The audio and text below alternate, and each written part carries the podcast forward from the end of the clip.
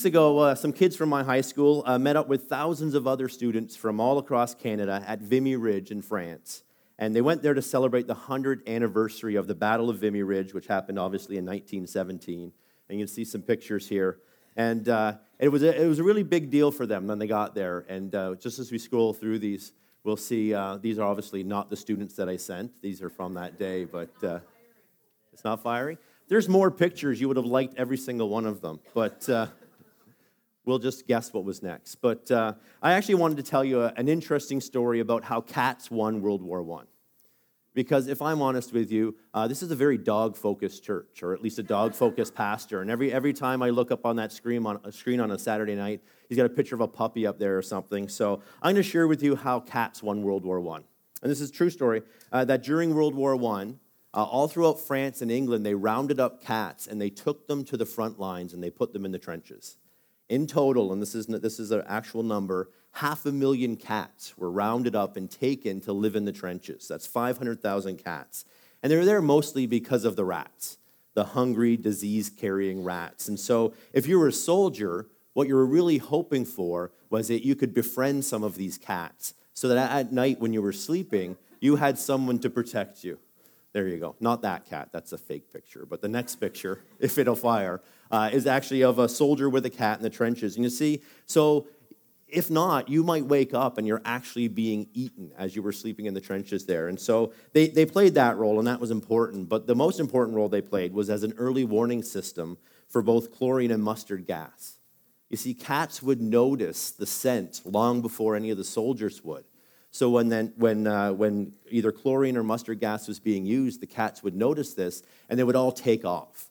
And they would take off by the thousands back towards the front lines and back towards the back. So if you were a soldier and you saw hundreds or maybe thousands of cats rushing towards you, you would know to put your gas mask on. But I thought what was really important about Vimy Ridge, or really interesting, was that during the three day battle in April 1917, over 4,000 Germans surrendered. But also on the first day of the battle, a small group of Canadians, numbering about 20 or so, actually surrendered, not knowing how the battle would end up. And so I wonder what that would have been like to have both surrendered and won, to have made the decision to give up the fight, but later to find out you were victorious. But if I'm going to talk about surrendering in battle, there's, there's one battle I want to tell you about, and it's the Battle of Agincourt that took place in 1415. And if you're having trouble picturing that, picture knights and cavalry and on horses and, and bowmen and things like that. And you see, if that battle rings a bell for you, it's probably because you learned about it in high school, not in history class, but in English class when you studied the Shakespearean play Henry V. Does that ring a bell for any of you, Henry V? How about this? Uh, the Band of Brothers speech. Do you remember that one? Would you guys like a little sample of it? Yeah? Well, I mean, I didn't prepare anything, but uh, I could. Uh, I could give you a little rundown. Be a second here. I'd offer to let you talk amongst yourselves, but then I probably won't get you back. So sit quietly, please. And uh, here's my band of brothers. You ready? We few, we happy few, we band of brothers. For today, he who sheds his blood with me shall be my brother be he ever so vile, this day will gentle his condition. And gentlemen in England, now abed, will think themselves accursed they were not here, and hold their manhoods cheap while any speaks that was here upon this St. Crispin's Day.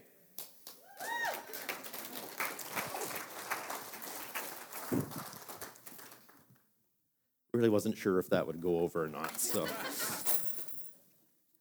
and I, and I memorized that completely. So um, you're, you're worth the effort. So, uh, but that's, uh, you know, the only thing I remember from Shakespeare in high school was King Lear. And that was basically a play about a crazy old man who gave really long speeches. So I didn't want to make that association for you. But the Battle of Agincourt was part of the Hundred Year War. And the Hundred Year War lasted 116 years. So you know, historians keep these records, not mathematicians. But what would happen is raiding parties from England would travel across the channel and they would attack small villages and towns all throughout France. And they would attack them and burn them to the ground. And then they would get back across the channel before winter came. And then the French would do the exact same thing. And so this went on every summer for 116 years. But what would usually happen is they would escape back and never have really been in a battle.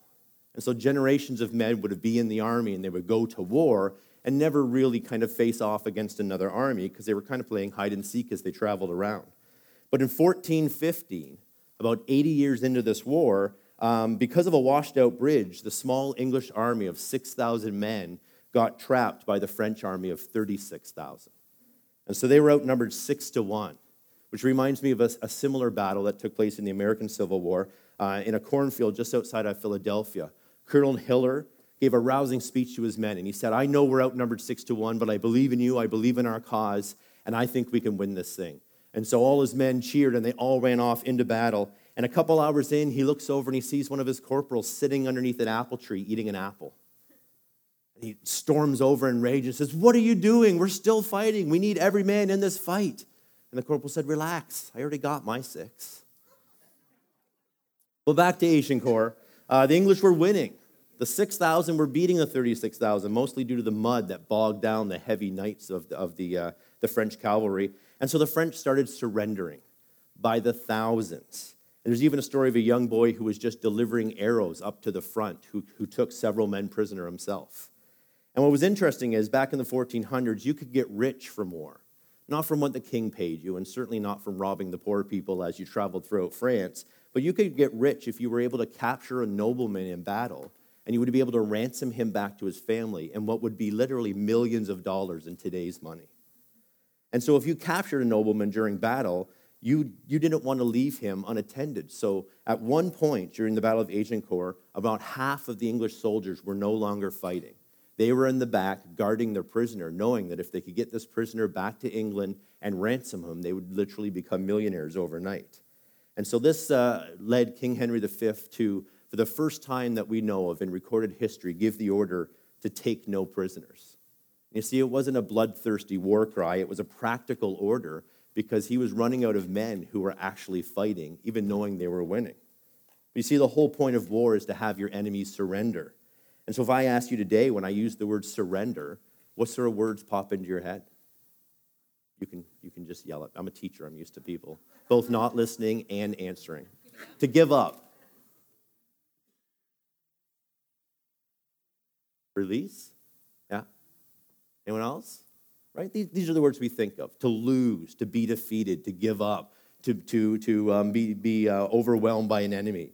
And those are, those are the traditional word that, words that we would use.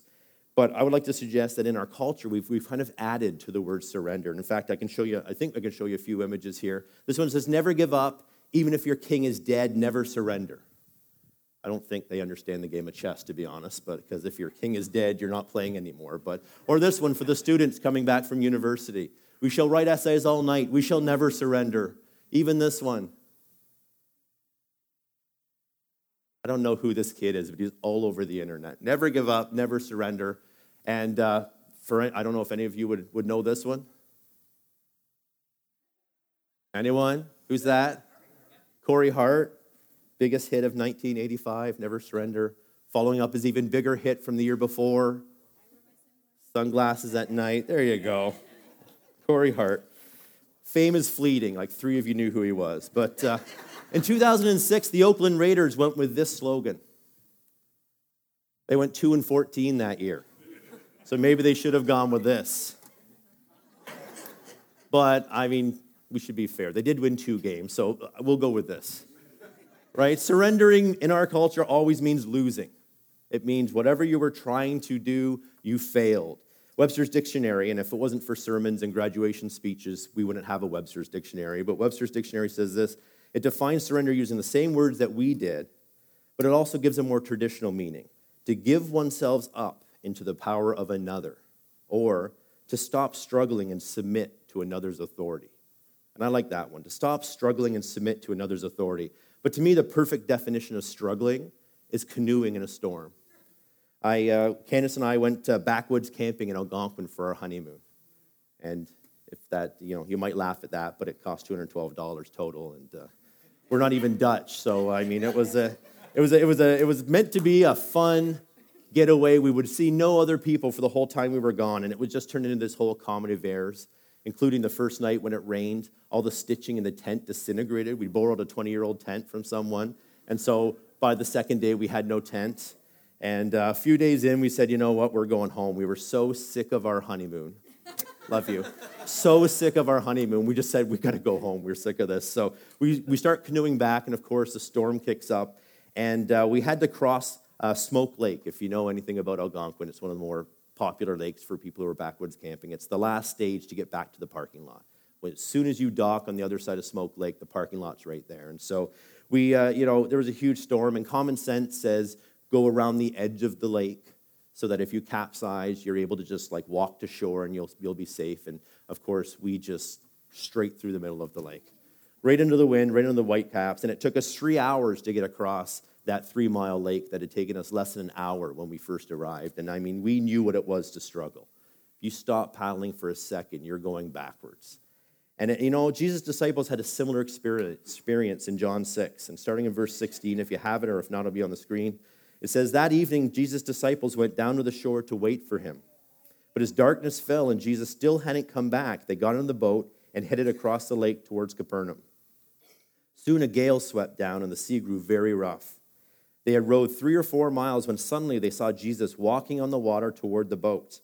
They were terrified. They called out to him, Don't be afraid. But he called out to them, Don't be afraid, I am here. And they were eager to let him in the boat, and immediately they arrived at their destination. And so the disciples are struggling against the storm to get across that sea. But as soon as they let Jesus take over, the struggle ended. Pete Briscoe refers to that as the moment you decide to invite Jesus into the boat. And you can apply this teaching to a number of areas, such as not being afraid or not worrying or trusting in the goodness of God. But what I want to talk about is how surrendering, giving up the struggle, and submitting is the key to living the abundant life that God wants us to have. To be just like those guys at Vimy Ridge who surrendered and yet were victorious. Because so many of us in our walk with Jesus, we don't feel victorious. And that may be because many of us have never fully surrendered to his will. Because God promises us something. He says that once we accept his grace filled offer of forgiveness and relationship with him, then we will be transformed. We've used this verse a lot lately, and I want to use it again. Romans 12, 2. It says, Don't copy the behavior and customs of this world, but let God transform you into a new person by changing the way you think, the way you learn. Oh, sorry, then you will learn to know God's will for you, which is good and pleasing and perfect. You know, Mark often talks about a caterpillar transforming into a butterfly as part of this process. But I'll be honest with you, I, I hate butterflies. They kind of freak me out. So I always think about a, a tadpole becoming a frog. You know, it's just, it's not the same that it once was. I mean, it was basically a fish. It had gills and a tail and it's swimming around. And then suddenly it's sitting on the side with four legs breathing air. It's a transformation. Salvation may happen in a moment, but sanctification, that transformation, can take a lifetime because God invites us to experience life as He intends it. John in his gospel refers to it as an abundant life, life as God intended it to be. And I can tell you that the most common things I hear from the youth in our community is this idea that maybe they're not really saved because they say, I don't feel changed. I don't feel God in me. I feel as though I still struggle with the same sin and selfishness all the time. And what may be the most profound thing I've ever heard anybody say came from the mouth of a young guy still in his teens who said, Sin is not really a struggle in my life, but I wish it was. He was talking about this idea that in his life, he didn't feel like he was battling sin, he felt overwhelmed by it. And so it becomes a little bit like those few soldiers at Vimy Ridge, thinking it was a lost cause, surrendering, although the battle would be won. 1 Thessalonians 5:23 says this, "Now may the God of peace make you holy in every way, and may your whole spirit and soul and body be kept blameless until our Lord Jesus Christ comes again. When I think of the word holy, I don't really know how to define it sometimes. When I think of holy, I think of something like this. You know, some Old Testament kind of old fashioned idea, but holy refers to how we're supposed to live. Holiness is the goal of sanctification. In fact, in the NIV version of this verse, instead of saying make you holy in every way, it uses the word sanctification. It says to sanctify you through and through. But I also think that's interesting that here in verse 23, it refers to our spirit and our souls and our bodies as three separate things. I don't want to spend a lot of time on this, but I think it's important to be able to picture this. So please remember, this is just a sketch we're going to use. It's not, uh, it's not uh, meant to be, it's, it's trying to show something very complicated in a very simple way. But uh, if we were to label this, we would simply label, label the center as our spirit, the next ring would be our soul, and then finally, we would have our body. And really, what we can do is we can take that word soul there and we can kind of split it into three parts it's our, our, it's our mind, our will, and our emotions. That's kind of the essence of who we are the things we think, the things we feel, and the way we, way we make decisions, the way we act. And, um, you know, although it's a simple sketch, it kind of reminds us that um, if we start in the middle of this circle where we have the word spirit, I can show you what happens at the moment of conversion. The exact second you accept Christ, your spirit is instantly changed. And Ephesians 2 1 says, from death to life. Ephesians 2 4 and 5 says this But God is so rich in mercy, and He loved us so much that even though we were dead because of our sins, He gave us life when He raised us, when raised Christ from the dead. It is only by God's grace that we can be saved. It's telling us that because of God's great love for us, He has made us alive in Christ. Our sin has put us to death, but Christ has raised us again. Galatians 2:20 My old self has been crucified with Christ. It is no longer I who live, but Christ lives in me. So if I live in the earthly body by trusting in the Son of God who loved me and gave himself for me, it's telling us that we've been crucified with Christ and that Christ now lives in us, in our spirit, and that our old spirit has passed away. It's gone. It's been replaced by the Spirit of Christ. And that's why we could put a cross in the center of that. And then what we're told is that we're transformed from the inside out, from the new Spirit of Christ living within us. That's the power that changes who we are. That's the power that changes the decisions we make and the emotions we feel and, and the, uh, the things that we think. And we so often do it backwards. For so many people, myself included, we kind of think our emotion should run everything. And that the whatever emotion we're feeling, we just have to go with that emotion. And it's, it's not what the Bible's telling us. You see, the tra- he, sorry, he transforms the way we think, but he also transforms the decisions we make and the emotions that we feel. And so we often reduce uh, this transformative power, we often reduce that down to a list of do's and don'ts. So we kind of think, I, I, should do this, I shouldn't do this, I should do this, I shouldn't do that. And it becomes all about obedience. And let's be honest, that list is usually about the don'ts, right? Things you shouldn't be doing. And the problem with reducing God down to a list like that, excuse me, is that it's all about you. It's all about you and your best efforts to earn God's approval rather than allowing Jesus to transform who you are. And if we go back to 1 Thessalonians 5 for a second and see what it says after verse 23, we'll do verse 23 first again. Now may the God of peace make you holy in every way, and may your whole spirit and soul and body be kept blameless until your Lord Jesus Christ comes again. Verse 24 says, God will make this happen, for he who calls you is faithful. I love this part. This is God's job. God will make this happen. And will he? Yes, because he's faithful. That's his role, and that's his promise, because that's his work. But I'd like to suggest that we have a role to play as well. That for God to do this good work in us, we have to surrender. We have to surrender our will to his. And it's choosing daily to trust Jesus. It's asking Jesus into the boat to stop struggling so we can surrender. Because he can and he will if we'll let him. And what I like to do with the, for a few minutes is, is talk about Jonah. And you may wonder, well, why Jonah? Besides, he was spent some time in the boat as well.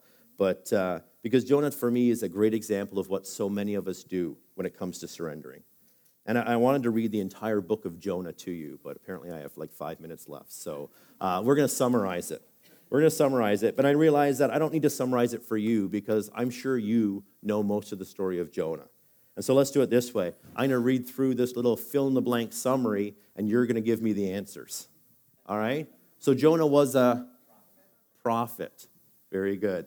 And one day God told Jonah to get off of his couch. We're in church, guys, couch, and go to the great city of Nineveh. Very good. When he got there, he was supposed to announce God's wrath, judgment on the people. Jonah instead hopped on a ship heading to Tarshish. All the VeggieTale people are nailing this, which was in the opposite direction. But then God sent a huge, I heard some whales, not that, storm. A huge storm that threatened the ship and its entire crew. In a panic, the crew asked Jonah what his deal was, and he told them that he was running from God. That's right. After a little more discussion, Jonah told the crew to throw him, and the storm instantly subsided. However, because our God believes in second chances, God arranged for Jonah to be swallowed by a giant whale, fish, where somebody last night said squid. I'm like, I'm not, I'm not gonna argue. Yes, fine. Uh, then he, where he spent three days and three nights. Perfect. I love there it says there God arranged for Jonah. I actually took that right from Scripture. I just, I, I just, I don't know. I just imagine God like with his smartphone, like he's ordering an Uber ride or something, right? He's like punching all this in, saying, "I, I need a big fish just south of Cyprus. Uh, you know, number of passengers, just one, just Jonah, and uh, you know, oh, I have a Groupon for that. You know, he. Uh, it's, a, it's an interesting use of the word. He arranged, but it's a perfect example of how not to surrender to God. God says, "Do this." So I'll literally do the opposite. And I get it, because as a prophet, it was a tough job. It's kind of like being in the special forces of doing God's work. You know, prophets were sent into difficult places and difficult situations, and they had to deliver a message that nobody wanted to hear. You know, a message that nobody wanted to hear. You know, we have, we have a name for people like that now. We call them the in laws, right? Here comes the in laws, and I'm really excited to hear all the things that I'm doing wrong. Um, but uh, on advice of counsel and Candace's reaction from last night. I won't tell you a story about my father in law, but uh, it's, um, I'm just kidding. It's, it's really easy to pick on your in laws and, and kind of fun too. But, uh, but every once in a while, God sends someone into our lives who says, Listen, this is none of my business, but I have to tell you something. And then when they tell you and you listen, you really think about it, you say, You know what? You're right. That is none of your business. And so being a prophet is tough, and I get that, but especially tough to be a prophet who is heading to the great city of Nineveh in Assyria. Because in fact, the Assyrians were famous for one thing and one thing only. What they would do to anybody who they had captured uh, or who were in jail, they would skin them. They would skin them alive, and then they would brag about how long they could keep someone alive once they'd done this. And if Rome was famous for crucifixion, then Nineveh was famous for this. And so I get why Jonah was not thrilled with this mission. So he ran but God sent a storm. But God also sent a fish. So now Jonah is enjoying his accommodations in the belly of the whale, which couldn't have been very pleasant. You know, it's not like staying somewhere nice like the Super 8 or the Super 8. Uh, the, the, no. Candace told, Candace told me that would fail every time, and she's been right. But uh, for all of Jonah chapter 2, Jonah's praying from inside the belly of this great fish. He's promised, he's just entire prayer promising to obey God. I'm going to read the whole thing to you. Then Jonah prayed to the Lord from his God from inside the fish. He said, I cried out to you, Lord, in my great trouble, and he answered me. I called to you from the land of the dead, and Lord, you heard me. You threw me into the ocean depths, and I sank down to the heart of the sea. The mighty waters engulfed me. I was buried beneath your wild and stormy waves. Then I said, O Lord, you have driven me from your presence, yet I will look once more towards your holy temple. I sank beneath the waves, and the waters closed over me. The seaweed wrapped itself around my head. I sank down to the very roots of the mountains. I was imprisoned in the earth, whose gates lock shut forever. But you, O Lord my God, you snatched me from the jaws of death. As my life was slipping away, I remembered the Lord, and my earnest prayer went out to him in, his, in your holy temple. But those who worship false gods turn their backs on all of God's mercies. But I will offer sacrifice to you with songs of praise, and I will fulfill all of my vows, for my salvation comes from the Lord alone. Bob were here, he would have said amen right there. This is Jonah. Imagine from inside the fish. This is what he's saying. Now, that, that, that's such a prayer. And so, when given a second chance, Jonah obeys God. He goes to Nineveh. He preaches in the streets, and much to his surprise, the people start repenting. In fact, the king calls for a national day of repentance throughout the city. And so Jonah lifts his hands up towards heaven and gives the glory to God. No, that's not what happened, is it? What happened to Jonah? He got mad. He got angry. It's a, the word is similar to like a righteous anger. He was angry. And Jonah's basically saying this. He says, You know what? I, uh, I, I knew it. I knew it, I knew it, I knew it. You know, God, you always do this. You promise destruction and then you bail. You know, I don't think you're tough enough to be in charge up there. Now, you think I'm exaggerating. Let me give you what he actually said. This is Jonah. Just think about this for one second. This is Jonah speaking to God. Jonah, the guy who's just spent three days inside of a fish before being, I'll say, spit up onto dry land. That's the nice way to say it. Speaking to the creator of the universe. He said, Didn't I say before I left home that you would do this, Lord? That is why I ran away to Tarshish. It was God's fault. I knew you were a merciful and compassionate God, slow to get angry and filled with unfailing love. You are eager to turn your back from destroying people. Just kill me now. Lord, I'd rather be dead than alive if what I predicted will not happen. Easy, Jonah. Right? Here's Jonah. He does something very interesting. So he's just complained to God. He's just complained to God about his terrible decision to spare over 100,000 people. And so as he does this, he makes this complaint. What does he do? I guess he goes home, right? It's over. Well, he doesn't. He doesn't go home. He goes up onto a hill overlooking the city to see if God is still going to destroy Nineveh. But God just finished saying, I'm not going to. I'm going to spare these people because they have repented. And so, why would he go up there? Why would he go up there and wait to see if they'll be destroyed? And the reason's this because he's waiting to see if his complaint has changed God's mind. He wants to see if his will, Jonah's will, is going to trump God's will. You see, Jonah obeyed God and did what he said, but he didn't surrender to the will of God. The will of God was to see the people of Nineveh spared, to see them brought into relationship with God, and instead, Jonah wanted them to be condemned. So that leads us to a question Did Jonah not really mean it? I mean, I just read you the prayer, right? Was that the experience in the whale talking? Because if I'm in the belly of the whale, I'm going to say some stuff. I'm going to say pretty much anything I think will get me spit out of that whale. And you know, I did a lot of reading about Jonah. And the more I kept reading, the more I read about how Jonah's prayer must not have been sincere. Because when we see the Jonah of chapter 3 and chapter 4, we see such an unchanged heart. But that's not how I read that prayer. And that's not my experience with God. You know, in my life, when I sin, I don't pray for forgiveness and secretly not mean it. And then God falls for it because he's kind of gullible. And then basically I go around gleefully sinning again um, until the next time that I feel maybe I should be forgiven. No, what sounds, what sounds uh, real to me, and, and, and tell me if this sounds familiar to you, I sin and then I pray for forgiveness and I really mean it. But then I stum- uh, stumble and struggle because the transformation in me is not yet complete. And that rings true to me. That's what I think what really happens to Jonah is he falls into this trap that so many of us do that he believes the goal of obedience is obedience. The goal of obedience is not obedience. The goal of obedience is to bring us in a right relationship with God and allow us to be transformed into the image of his son. So when we believe that the end goal of our obedience is that we'll just become more obedient, we miss out on that transformative power. And what we end up doing is simply, simply becoming better rule followers. And it's in our strength and in our time because it's our will. Remember what we read in 1 Thessalonians 5, verse 24? Whose job is it to transform us to become more like Christ? God will make this happen, for he who calls you is faithful. But what I want to finish with today is I want to finish at the foot of the cross with something that many of us maybe have never kind of thought about before. And the thing I was reading that I found really interesting is where Rome would place these crosses. You see, they were meant as a threat and a warning to people under Roman rule that this is what happens when you defy Rome. But they were meant to be viewed close up. They weren't put on the top of a little hill for people to see from a distance. You were meant to come face to face. They were not meant as a symbol from afar. You were meant to come face to face with the horror of that crucifixion. So, although we know that Jesus was crucified on a hill, we also know that the cross would have been placed only a few feet from a well traveled road.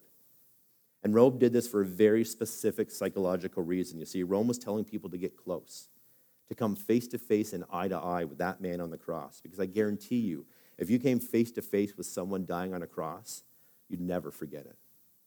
And Rome was sending a message. Here's what happens when you defy Rome. Here's what happens when you refuse to bow your knee to Caesar. Well, there was a far greater kingdom sending a message that day the kingdom of God. And I believe, though, that we are called to come face to face and eye to eye with Jesus on that cross also. Because what Jesus did for us isn't just some story that we share to explain how we've been saved. It was the Savior of the world, beaten and whipped, punched and spit on before dying on a cross. And if you ever truly can come to that foot of that cross, I'll guarantee you that you'll never forget it. Because the cross is personal. It's God's grace and God's forgiveness extended to you. You know, the way you measure the value or the worth of something is what is somebody willing to pay for it. So look at what Jesus was willing to pay for each of us. And if you ever doubt your worth or that Jesus loves you, just think about one thing think about what he's paid for you. Because there's nothing that you could ever do in your life that is more powerful than that cross. There's nothing. So come face to face and eye to eye with Jesus on that cross and surrender Because despite what we think we know about surrendering, when we stop struggling to impose our will over God's will, we can have victory. To surrender so that we can win. And because He can and He will, if we'll let Him. Can I pray for you guys? Lord, what can I say? There's, there's, there's no words that describe how we feel about what you've done for us on the cross. I mean, I say thank you, but it just doesn't seem enough. But it's, it's really all I have. I just, Lord, I just, I think about what you, what you have sacrificed for us, and that what you ask is for our benefit. What you ask is that we enjoy the life that you've created for us, enjoy this abundant life, Lord. But to do that, we just have to surrender. We just have to know that you are greater than we, that you are the creator of the universe, and that what you've paid for us is so, so much we can't even comprehend it, Lord. And just to stand before you and just say, I surrender, Lord. I give to you what is yours, and that's my life, because I was dead in my transgressions, but now I'm alive because of you. And Lord, I just pray this week, Holy Spirit would just poke and prod uh, uh, some of us, all of us, Lord, just to, uh, to think on that, Lord, and to think about what it is that we're holding back, what it is that we, we're keeping control of because we just don't trust you enough to give it to you. And Lord, I just ask that we would surrender. And then when we do, Lord, we know that you're faithful. We know that what will follow will just be this amazing transformation. And for that, Lord, we're just so thankful. I just pray for the rest of our morning, Lord. Uh, just love being here, love this church, Lord. Just uh, that everybody would have an opportunity to just have some fellowship, share our lives together, Lord, and just always pointing that glory back to you. I pray this in your name, Jesus. Amen.